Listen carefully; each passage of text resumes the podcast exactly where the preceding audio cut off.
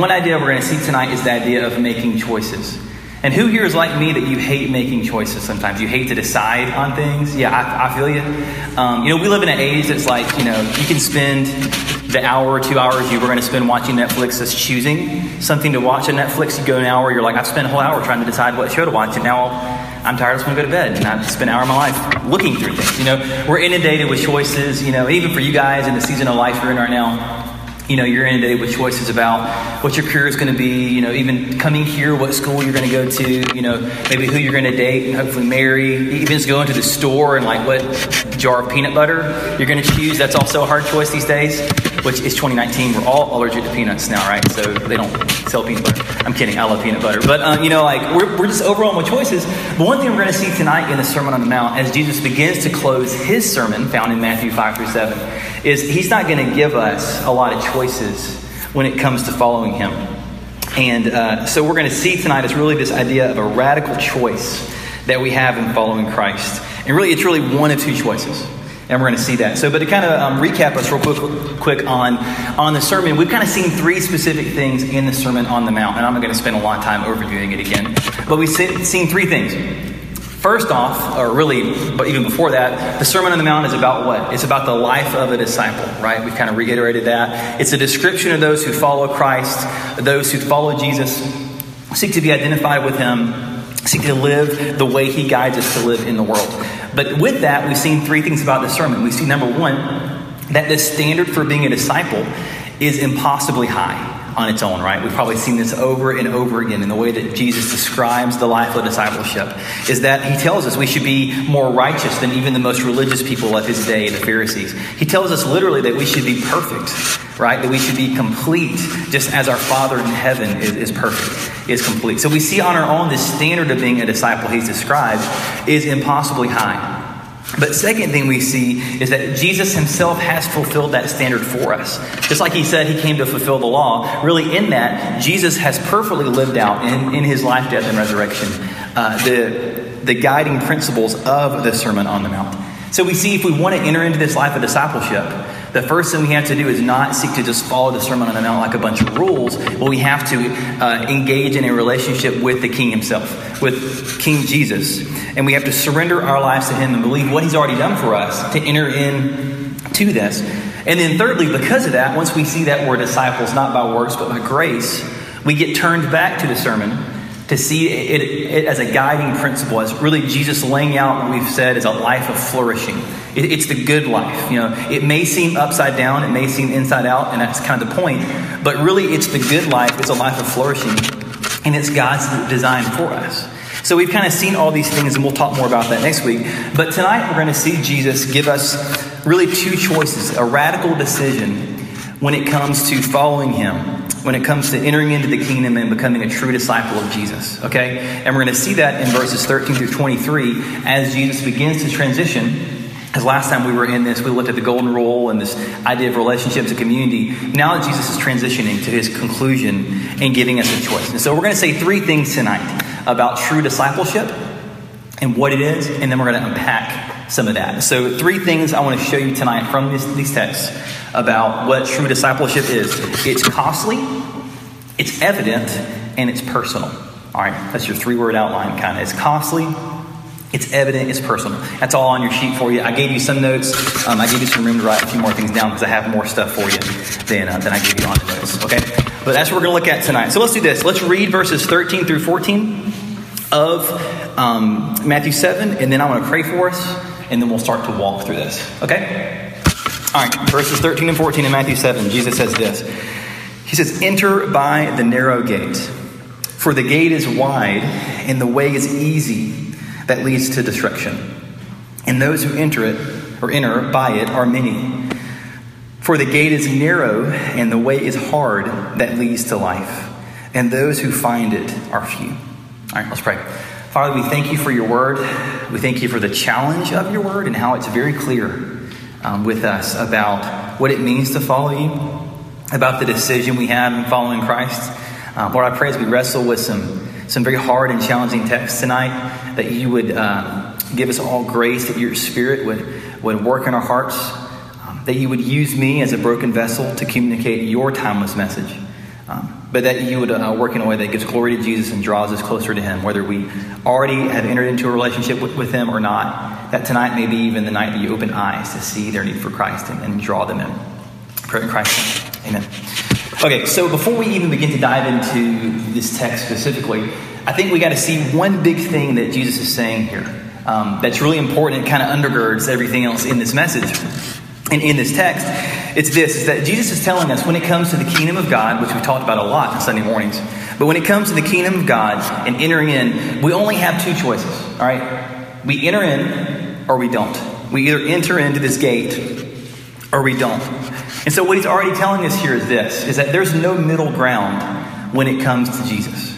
All right? There's no middle ground that we can have with him. Either we're forgiven of our sins, we're headed to eternal life on this road, or we stand guilty of our sins and we're headed toward destruction. All right, we see that in this text here. And this is the hard thing. We're, going to go ahead and start hard because the whole message is going to be kind of tough. Um, but what Jesus is telling us here is this, and he's reminding us of a truth, is that we all, Every person in this room, every person who's ever existed, will stand before God one day and will have to give an account of their life. They'll have to give an account of how they responded to Christ, how they not responded to the gospel of Christ. And they'll stand and be judged by God on their response to the gospel. And so there's this decision that we have to make. Already we see here. And Jesus made it very clear in the Bible overall makes it very clear that if we don't respond to the gospel of Christ, it, well, we all respond, but if we don't receive it, if we don't enter into this kingdom, then when we die, we won't be based on the gospel of grace, we'll be based on our works. We'll be based in, and judged on our sin. We'll be judged by the things that we've done against God. And it, the scriptures say that even our righteousness, even our good works are like filthy rags compared to God. That on our own, apart from the gospel saving us, every person will spend forever separated from God in hell or they'll be punished forever because of their sin. All right, and that's a hard thing. I get hell is a, is a heavy topic. Believe me, it weighs on me a lot, just like it weighs on you. Um, but Jesus is being very clear with us that if we don't respond to Christ in saving faith and put our trust in Him, then we will be judged forever, right? So we need to take this teaching seriously because Jesus spent a lot of time talking about health. Um, he was very depictive in it. We're not going to spend a whole message long talking about that. But we see he was very clear about hell being not somewhere that we want to be, involving God's wrath being poured out on us in judgment. And we had to take that teaching very seriously. To where even if we lived a whole life, 70, 80, 90 years of, of pleasure in this world, that that can't compare at all to billions of years of being cut off from any grace of God, but only experiencing the judgment and the punishment of God. And the scary thing in these verses is that it's not even so much we're talking about, you know, just people who are, you know, living crazy lives of debauchery. But in these verses, we've got to remember that the Pharisees were very much in light in these verses. And he's saying here that even people who claim to be Christians, who people who are very religious, can be revealed to be fakes as well and experience the same judgment. And we'll talk more about that. But the thing we want to look at tonight is this, this is some very serious stuff we're outlining, and Jesus is kind of drawing a line in the sand for us about this, this decision to follow, to follow him. And you guys know me, I'm not a fire and brimstone preacher, okay? So this is not going to be me yelling at us about this, but we got to wrestle with these texts um, and be honest about what they say. And so the first thing we see is Jesus is telling us we have two choices when it comes to following him, all right? But look at those verses with me for a second in verses 13 and 14. And look at this first analogy of what he tells us for this. He tells us we have two choices in following him. Number one, we either are with the many, the crowds uh, that are on the easy and wide path that leads to destruction, or we're with the few that are on the hard and narrow path that leads to life. And I want to pull three things out of that for us to see in these verses tonight, okay? The first one's really quick. Um, it's simple, but it's hard, okay? But number one, it, Jesus is telling us this, all right? He's telling us that we can only be saved from eternal destruction, from life separated from God. We only can be saved through the gospel of Jesus. Right? There, there is no other way to eternal life. There's no other religion that can save us. There's no other system that can save us. Save us. There aren't multiple paths to God. Right? It's not like God's on the mountain and we all can find our way up. But no, God has come down from the mountain to us in the form of Christ to save us from our sins. Right? But there aren't multiple paths to Him, and the only way we receive eternal life is through repenting and believing in the gospel. All right. Now, I get that that raises a lot of questions for many of you about a lot of things. I get that. I've talked to many of you about that. But for the sake of time tonight, I'm going to kind of move on. Not that those questions don't matter, and I'd love to talk to you more about that if that raises many questions. Um, but for sake of time, we're going to kind of move on from, from that and move on to the second thing. Okay? Second uh, is that we see this is that the way to eternal destruction is easy and it doesn't cost us anything, right? And this is kind of, it kind of makes sense because think about the way sin works in our lives, right? Because of our sinful nature, um, sin comes naturally to us, doesn't it? You can look at kids, like kids are cute, right? But they become little tyrants really quickly. And so, like, sin comes natural to us. All the kindergarten workers are like, amen, right? You know, um, they hear it, you know. But um, it comes naturally. We don't have to work hard to sin, right? It, it comes very natural for us to rebel. And that's the easy road that we see here. And walking down this easy path really doesn't cost us much at all. All it requires to walk down the easy path is to really just follow your heart, you know, as many people would tell you, which is terrible advice. Don't follow your heart. Jeremiah says your heart is deceitful above all things, it's corrupt and wicked. Don't follow your heart. Your heart will lead you to sin. it will lead you down the easy path to destruction. Don't follow your heart, follow Jesus. Okay, so he's already telling us this. But before the good religious folks in the room start pointing fingers, we have to remember, like I said, the Pharisees are in light of this the whole time. So Jesus isn't just saying that the narrow path is a life full of debauchery, sleeping around, partying every weekend, selling meth to third graders in your backyard, things like that. Like it's it's not just this terrible life that we, we think of, you know. But the, the wide path can also be a life of hypocrisy. It can be a life of self righteousness. It can be a life of judge, judgment and judgmentalism against people. It can be a very religious life, right? But a life that builds itself up, builds itself up, not in Christ, but in religion and in works, right? Because compared to actually following Jesus, religion's pretty easy. you know, it's just about kind of playing a game and pretending and building yourself up based on a system and not a savior and, and not a relationship with God. And Jesus warns us that that kind of relating to God is fake and it leads to destruction. So we see that. And then thirdly, we see this. We see that truly following Jesus is hard. And it puts, it puts us at odds with the rest of the world. Because Jesus tells us right here that, that being on the right path, he's really honest about this, by the way. He says that being on the right path is going to mean that life is going to be hard. It's a, it's a hard path. You know, we're going to be in the minority. Uh, we're going to have to give up things in order to follow him. So many verses we could bring up from the Gospels in this, but I'll give you one if you want to jot it down. It's Matthew 16 24. Um, I'm trying to keep it all within Matthew tonight for sake of consistency. Not all of it, but a lot of it. But Matthew 16 24, Jesus says this. He tells his disciples, If anyone would come after me, let him deny himself and take up his what? His cross, right? And follow me. So Jesus was very clear in his ministry that following him required that we die to ourselves. That we imitate him in taking up, maybe not literally, maybe for some people, yes, but taking up an instrument of crucifixion, of torture, of death, and following after him by laying down our lives, by denying ourselves, right? That doesn't mean that all of us are going to be martyrs for the faith, right? But it does mean that every Christian has to die to themselves, to, to say no to sin, to say no to what comes easy, to say no to what seems good, feels good, may be the easy thing to do, and to follow Jesus. And also, it means that Christians are countercultural in the way that we follow Christ. You know, because many times we have to go against the flow of what culture may say is right, what campus culture may say is right, and instead follow the Word of God. And you guys get this. You're on campuses every day. You understand this. You've, you've seen this in your own lives, how it sometimes can feel like you're in the minority. You're on this narrow path following Christ when so many around you are just kind of going on this way that seems easy, seems fun, but really Jesus tells us it leads to destruction. And, and, you hear that, and many people kind of hear this kind of teaching, and like, man, that's like old, old fogey, you know, fire and brimstone kind of stuff. You know, first off, Jesus says this, so if you want to call Jesus old fogey, have at it. But, um, but they hear that and they say, okay, well, this seems really restrictive. This is no fun. This is lame. This is boring, you know.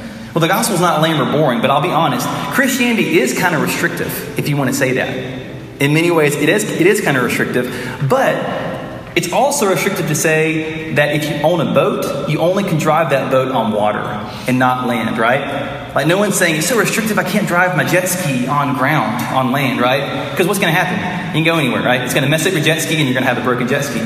But we can say that's restrictive. But we can, in the same way, we can say the gospel is restrictive only in the fact that God knows what's good for us. He knows the way He's designed us and what leads to our flourishing.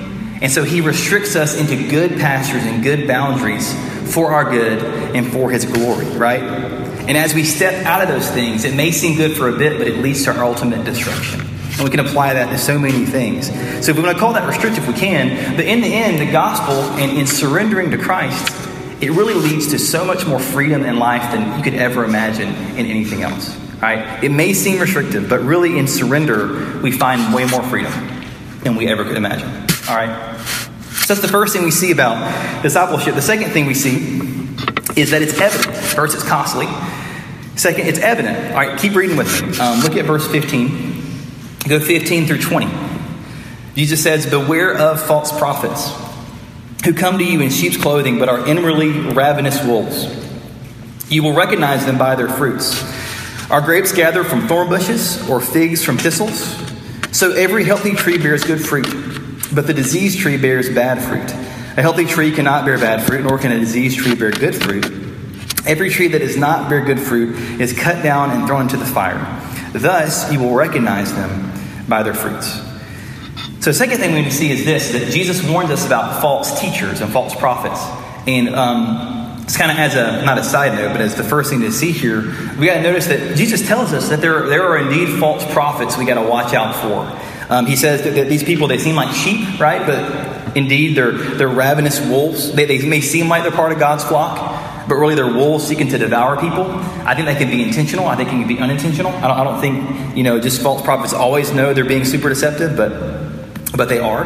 Um, you know, these people they claim to be Christians, right? They claim to be pastors, to be to be prophets, but Jesus says they're not real. Uh, they're, they're, fake. You know, and I would say today there's a lot of false prophets um, in, in, the world today that we have to watch out for. There's lots of people who claim to be Christian leaders and, and claim to have all these things to say that are actually, whether they know it or not, uh, are leading people astray. And the sad thing is when they're deceived that they are leading people astray. So I think for us, it's important to remember in these verses uh, that we got to be really careful about the things that we have uh, that we let have influence in our lives, like the, the, teachers that we listen to, the pastors, the sermons, um, you know, the books we read, the podcasts we listen to. I'm not saying that we have to be like tinfoil hat conspiracy theorists where we you know never listen to anything that we're afraid may disagree with our theology, but I do think we need to be discerning and really understand that there there are lots of people out there communicating messages that really go against the gospel and, and that twist the gospel. So I want to give you three things to think about when discerning if some message you're hearing is, is kind of kind of iffy. Maybe it's a false prophet, maybe it's some false teaching. I'm going to give you three, these are really simple questions, but three things to think about when you're trying to discern is a teaching worth listening to or should you be you know more discerning about it okay number one is this i said they're easy questions number one do they teach the bible All right? And I don't mean do they just use a couple of verses to like justify some stuff. I can give you lots of verses and twist them and make them sound like they say something completely different, right? I could twist it all day long if I wanted to, right? I got enough seminary degree to be dangerous with that. Um, but the point is, do they use the Bible for teaching and do they interpret the Bible with the Bible? Did they give you did they give you one verse and then base a whole 45 minute sermon on this one verse? Or do they use scripture to interpret scripture? and do they balance it out that you see scripture undergirds everything that they're teaching all right or are they driven more by popular culture by popular opinion maybe just their own opinion their own you know, apostolic authority as a teacher of god's word is it more about them or is it more about god's authority in his word all right so do they teach the bible number two do they preach the gospel all right do they all they actually talk about needing to repent from your sin and believe in Jesus? They don't have to use the, the word repent, but do they talk about then the need to uh, to surrender your life to Jesus, to look to the saving work of Christ? Do they talk about sin? Do they talk about the hard things like judgment, you know, or are they always just talking about how God, you know, wants you to be happy, to be successful, you know, that, that God wants you to be influential and have maybe a bunch of supernatural power and authority, but they never talk about the gospel that brings that authority. You know, uh, is there a balance there? Do they preach the gospel, all right, or do they preach some popular feel-good theology? A lot of really poor things being taught out there these days that we got to watch out for. Do they preach the gospel? Number three, uh, do they actually live what they preach? This one's harder because you can't really tell like if the dude preaching on YouTube is like legit in his actual life with his wife at home. But as much as we can tell, do these people actually live out what they believe and, and live out what they proclaim? You know, and not only in the teacher, but what's the fruit that we see in the people that follow their teaching? Do we see bad fruit, things that just seem way out of step with the Bible, out of step with the gospel, that's being produced by these teachers? Does it mean that they're perfect? I mean, please don't think that, you know, I'm in any way kind of perfect. Y'all know me well enough. My, my wife can attest I'm very much not that way. Um, you know, like, it doesn't mean they're perfect in any way, but do we see good fruit in their life from their preaching and teaching? All right? Or do we see something else? Okay? So, with that, if we see those things, if those raise red flags for something that you're reading, that you're listening to, something like that, I'm not saying that you got to be a tinfoil hat conspiracy theorist, right? But you need to be, need to be discerning. You need to ask, what kind of influence am I letting this have in my life? And maybe would I be better off spending it listening and reading something else? Okay? If you have questions for that, please ask me. Like, I love to talk about that kind of stuff. I'd love to help you. Um, if you come across something, you're like, Kyle, is this legit? You know, I'd love to help you out. Okay? I don't promise to be the end all be all of that, but we can learn together. Okay? That's good to know. But the second thing we want to see in this, besides just false prophets, is I think this idea of fruit really, it, it's more than just about false prophets in, in these verses. But I think really what Jesus is kind of showing us here is this is that really, if someone is a disciple, if we're a disciple, then we're going to bear fruit as well as evidence. All right? Um, because if you look at the way he talks about this, he uses fruit as a way to um, for us to see and prove or disprove that these people are false prophets or not. And we see this idea of like true believers producing fruit all over the Bible. I'll give you three examples. Okay, um, I won't. There's lots we could look at, but three examples. You may want to jot them down. Matthew 3 8, very beginning of Matthew. Um, John the Baptist, when he begins his ministry, he tells the Pharisees to produce fruit in keeping with repentance because they're coming and they want to be baptized in, in, the name of his message that's preparing for the Messiah. But he's like, no, if you're going to get baptized, you need to keep fruit in, um, bear fruit in keeping with repentance. You need to have evidence that shows you really believe. All right, don't just come and get baptized and get wet and think you're good with God. All right, so that's the first one. Matthew 13 23. Jesus tells a parable. You've probably heard it before, but the parable of the seed that was scattered. You remember that? There's different types of ground that received the, um, received the seed. And Jesus says that the seed that's sown in good soil, it grows. The, the seed takes root, it grows, and it produces fruit. And then later on, when he explains it, he says that this good soil represents someone who really believes in the gospel and produces fruit according to their life. And then Galatians 5, kind of stepping out of Matthew. One more. We'll look at this next week in a Sunday school or table groups. Um, but Galatians 5, Paul really compares two things. He compares the works of the flesh. We could also kind of call that the fruit of the flesh, but the works of the flesh. He compares that with um, the fruit of the Spirit, you probably heard before. And the works of the flesh, he says, are things like this it's things like sexual immorality, idolatry, jealousy, anger, envy, drunkenness. That's not all of them, but that's ones that we would relate with. And he contrasts those works of the flesh with the fruit of the Spirit, things like love, joy, peace, patience, kindness, goodness, faithfulness, gentleness, self control, right? Against such things there is no law. You VBS kids just sing the VBS song in your head, right? But we get that, right? These are the fruits, the results of being in good soul, of knowing Jesus. So those fruits are evidence for us that we really know Jesus, okay? But don't hear me say that that means that our works in any way save us. All right? I'm not, we've talked about that tons. The truth of the gospel is that there's nothing you ever could do, no amount of good you could ever do to make God love you more, to make God accept you more. In Christ, there's no amount of sin you could ever do to lose his love and to lose that security. The point of the gospel is that it's Christ's righteousness alone applied to us. We're saved by grace through faith alone in Christ alone, to God's glory alone, right? In no way is it about our obedience. But that doesn't mean that if we really meet Jesus, there shouldn't be evidence in our life. And that's what Jesus is talking about here. That once we put our faith in Jesus, once we begin that process, we take that first step in repenting and believing, we should see change in our lives. Right? We should see us begin to line up more with God's will. Because if we've really been saved and the Holy Spirit's really come into our lives, it makes zero sense for us not to look any differently than before. Um, I think about like my relationship with Haley, my wife, like, you know, which everybody's looking at her now. Sorry, Haley. You know, but I love Haley. She's amazing, okay? Aw, so sweet. But the thing is, no one has to convince me and force me to do stuff for her and be sweet to her and care for her and want to serve her because I love her. She's my wife, right? We have a relationship, right? We're married, okay? No one's forcing me to do that. It's a fruit of our love for each other and our marriage that we want to serve each other in that way, right? It would be weird if someone had to like convince me to always do stuff for her, right? Because That's kind of weird. Like, you like your wife, you know? Yes, also you have to choose to love each other, you have to choose every day each other, but there's fruit, and, and because of our relationship, there's love that's there that makes sense. And it's the same thing for us in our relationship with God, right? Um, it's not a perfect analogy, but our relationship should lead to fruit and it should lead to love. And I think really two main kinds of fruit we could look at that help us kind of see that we've been changed or this. Um, it's love for God and love for people, which kind of makes sense if you consider the golden rule, you consider the law and the prophets, how Jesus says that the law and prophets are summed up in love God with all your heart, mind, soul, and strength, and love your neighbor as yourself. But I think two great evidences, two great fruits, if you will, of being changed by Christ is that we love God and we love people, right? If we've met Jesus, I think we should love the things that God loves. When I became a Christian back when I was a teenager, that's the first thing I noticed. I definitely didn't become perfect. I was still a snot nosed punk teenager, right? Um, but I began to realize that even though I'd grown up in church, I suddenly began to really care about the Bible I began to care about church. I began to like want to know what God's word said. I began to want to obey Him in a way that I hadn't experienced before. Like before that was just kind of like something I went to, a religion that I did. But suddenly it became like real to me in a way. And I would say that's that's what it means to begin to love God. You love the things that God loves. You want to spend time with Him. You're brokenhearted when you sin. Doesn't mean that you don't sin, right? Doesn't mean we don't struggle with that. But sin bothers us, right? Our consciences can be dulled, but sin, sin does bother us. And we want to spend time with God's people. We have a love for God, a love for His things. And also, we have a love for people in general. Because if we've been saved by God and loved by God in that way, then I think it's natural for, for us to want to love others, to serve them, right? Uh, to be patient and forgiving with them, to want to serve the least of these, as Colby talked about a couple of weeks ago.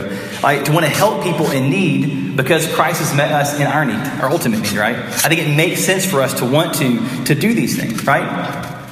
And so this fruit then is evidence that we've been made a good tree by Jesus. The fruit doesn't save us, but it can help us have assurance and really glorify God and seeing what He's done in our lives. Okay? But there's one more thing I want, or two more things I want to notice and point out before we move on to the last one for tonight. Is number one, this doesn't mean that Christians don't sin, all right? Don't see the whole like a good tree bears good fruit, bad tree bears bad fruit, and that means that Christians only bear good fruit.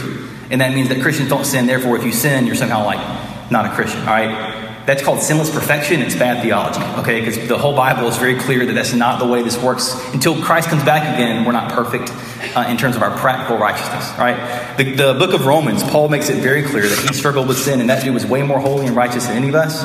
And so if he did, we will too. Um, but the thing is, Christians, we're not freed from the presence of sin in our lives, but we are freed from the power of sin in our lives. Um, I've heard it said before that, you know, for Christians, the phone will still ring, but we don't have to answer. That temptation still comes. We still experience that struggle with sin, but we don't have, um, we're not enslaved to sin anymore. It doesn't have this power and dominion over us in the same way. But you may say, Kyle, well, what if I still want to sin? Like, what if I still struggle with desiring to sin sometimes? Well, welcome to the club. So do I. As part of even wrestling with a sinful nature still. But the fact that if you want to fight back against that sin nature, if you want to want God, if you want to not want the things that um, that God hates, if you see this struggle even within your own heart, this, this, as Paul would say, a war waging in your soul against holiness and sin, that's great evidence that the Spirit has come in and began to do some work in your life. Right? It's not about even not even wanting sin, but it's about seeing this um, this fruit growing. Because think about like a, a, fruit tree in general, like apples. Like apple trees don't have to work hard to produce apples, right? Like apple tree doesn't produce oranges. You've heard that before. The apple trees naturally produce apples, right? Trees naturally produce fruit. It just kind of happens. So Jesus is saying, really, for us, in the same way, if we know Him, we're naturally going to gravitate over time to lives of holiness, lives of goodness, lives that, that look more like Jesus. And we don't have to fake it. Yes, it requires discipline, but we don't have to fake it. And when it comes to that discipline, this is, doesn't mean we don't have a responsibility. Because think about a tree. Like if, if I take a tree and put it in this room with no water, no sunlight, and just leave it here, what's going to happen? It's going to die, right? It's not going to go very well for that thing. But if I take a tree, I plant it, and I put it in like a good spot where it gets lots of sun, I make sure it gets lots of water, what's going to happen? It's going to grow. If it's a fruit tree, it's going to what? Produce fruit, right? And so, in the same way, our spiritual disciplines, things like you know, reading the Bible, prayer, time with God's people, things like that, fasting, all that kind of stuff. They're not ends in and of themselves, but really they're the same thing as taking water and putting it on a tree. It's giving a tree good sunlight. They're ways that God helps us produce more fruit, right, and glorify Him more, right? They're ways that we work alongside God in producing this fruit. Not that the work save us, but that we get to come alongside what God is doing in our lives and produce this fruit and it's for our good in the end.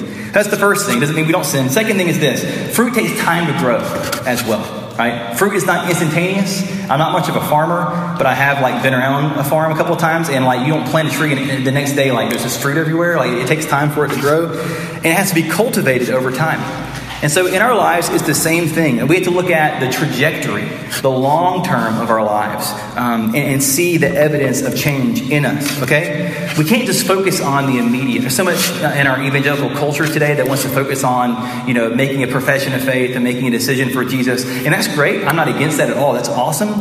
But I think we got to be really careful with that. Because it's really easy for anybody to pray a prayer, to make a decision, right? To make a profession of faith but there not really be any fruit and that they haven't really met Jesus. They just made a decision. They were maybe pressured into something or, or who knows what, you know? Because Jesus didn't call people to be deciders for him. He called them to be disciples, right? Not deciders, but disciples. And so if we really are following Christ, we're going to see evidence over time.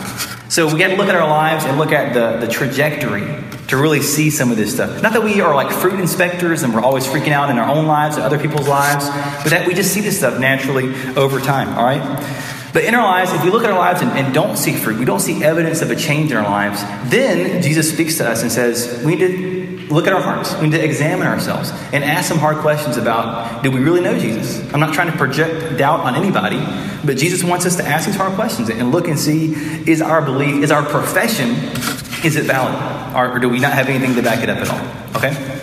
That's number two. Number three, true discipleship is personal. All right, personal. Look at verses 21 to 23.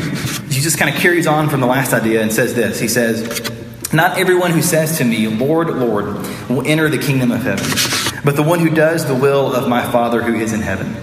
On that day, that being the judgment, many will say to me, Lord, Lord, did we not prophesy in your name and cast out demons in your name and do many mighty works in your name?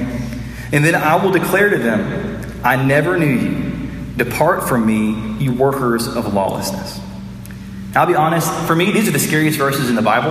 These keep me up at night sometimes. They bother me a whole lot because I was raised in church. I know a lot of good church people. And th- these things really scare me. But what we see in these verses is this Jesus is saying that just because you make a profession of faith, that you claim Jesus as Lord, doesn't mean that you really know Him. Doesn't mean that you are going to enter into the kingdom of heaven. But that people one day will be exposed as fake Christians as they stand before God in judgment. And notice a couple of things about this. Uh, there's really three things that both true and fake believers both have in common. All right, true and fake believers both have this in common. Number one, they have the right theology. All right, notice they, they called them Lord. They called Jesus Lord. They got they had the right theology. Uh, they're passionate, right? It said Lord, Lord. In, in Jewish times, to say someone's name twice was a, a demonstration of passion, enthusiasm. They're passionate uh, and they're active in ministry. And not even just like, you know, serving in kids' ministry, which is awesome, but they're like casting out demons, right? They're, they're prophesying, you know, they're performing miracles, which kids' ministry is awesome, by the way. I didn't mean to like compare those two. Actually, it's probably better in the long run, as we'll see. Um, but like, but they're doing all these great, you know, activities in ministry, right? But yet, those are things that both true and fake believers have in common. And Tim Keller, in a sermon he preached on this verse, he said this. He said, The absence of those traits demonstrates you're not a Christian.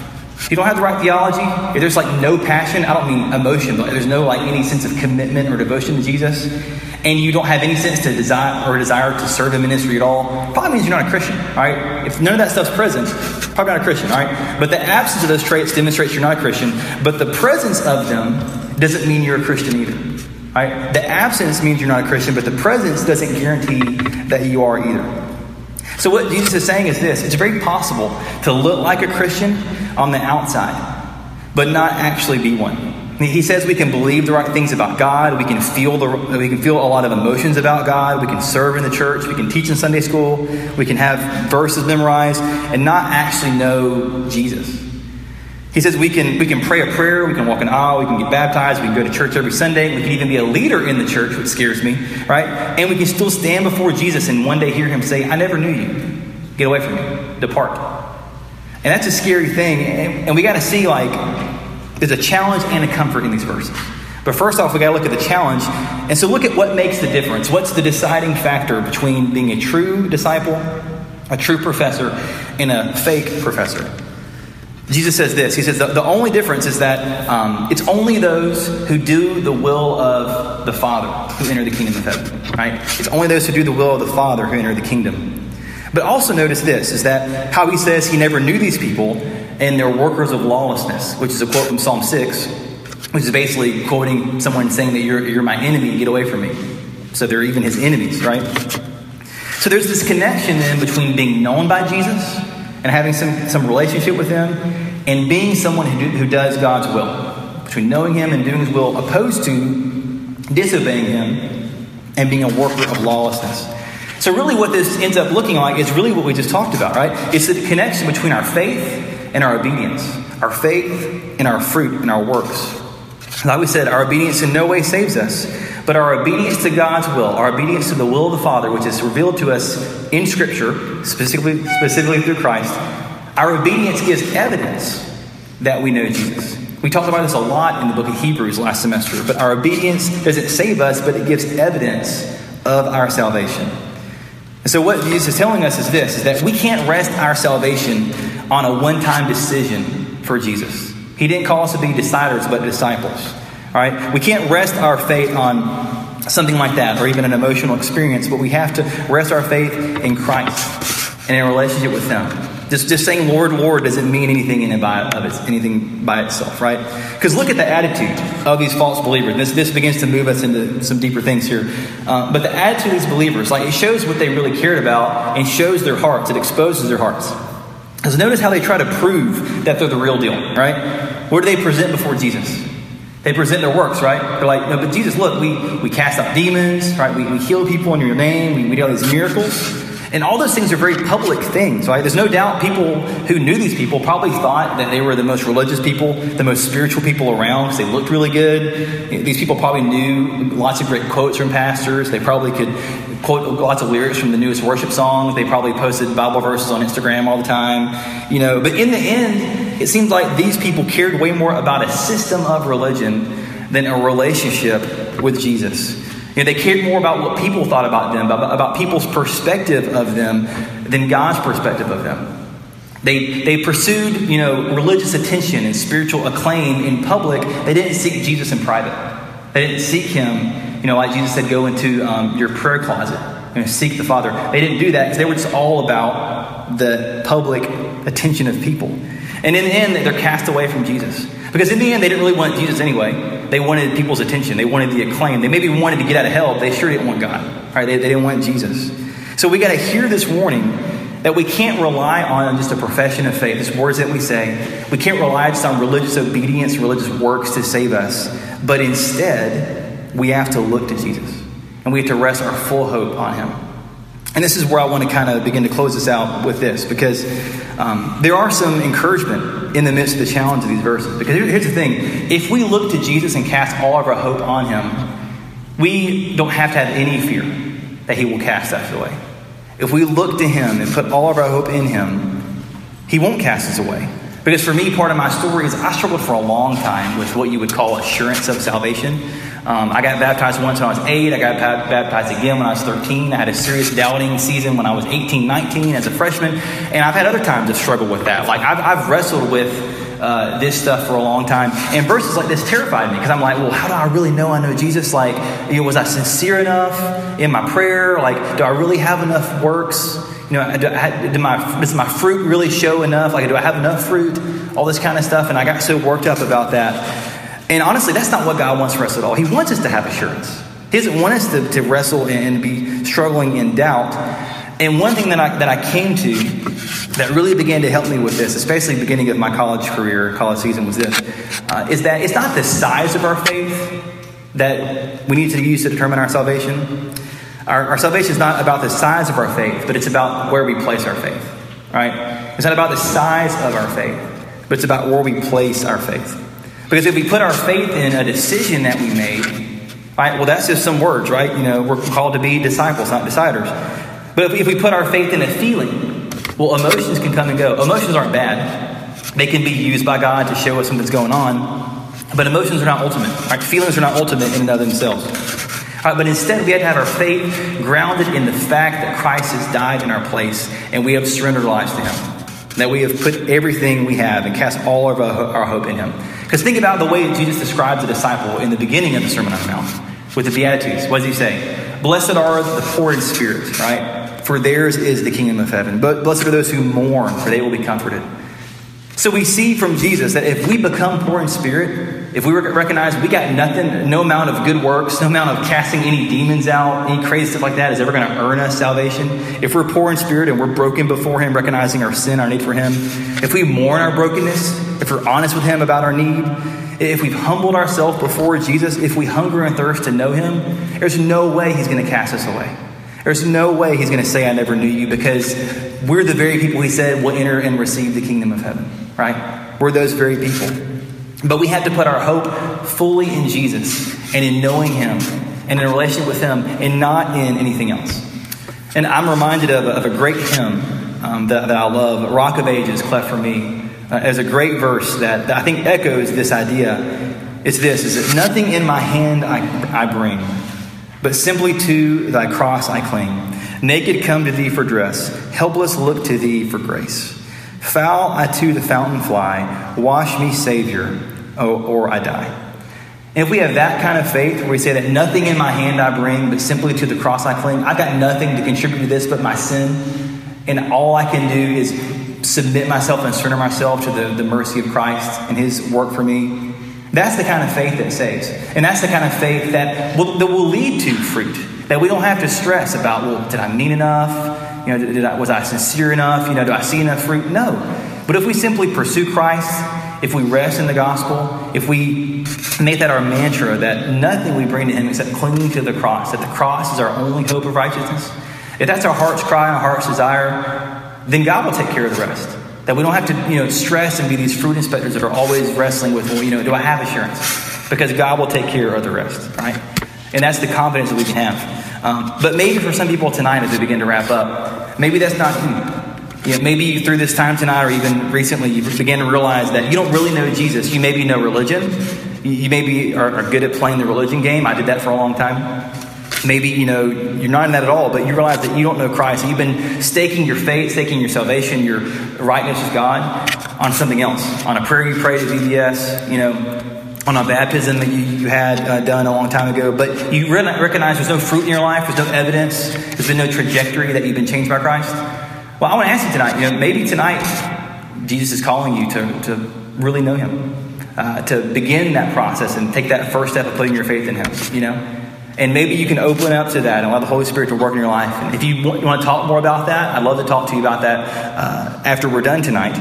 Um, but all you have to do, like we already kind of said, to receive Jesus and know Him is really to admit your brokenness, to be poor in spirit, to admit your sin and your need for Him, to surrender your life to Christ, and to believe in what He's done for you. That you rest in the gospel and His work for you. Paul tells us in Romans 10 9 that if you confess with your mouth that Jesus is Lord and believe in your heart that God raised Him from the dead, you will be saved. All right, if we confess and we believe in the gospel, we will be saved. Right? And there's assurance in that. Okay? So I'm not trying to throw any doubt in people's minds tonight, unless the Lord's throwing it in your, in your mind, and then it needs to be there. you know what I mean? And so, um, so let's wrestle with this stuff. Um, and if you'd like to talk more about it, um, I'll be around over near the sound booth thing. Um, even if you want to talk during discussion time, but if you want to talk afterward tonight, um, I'll be here as well.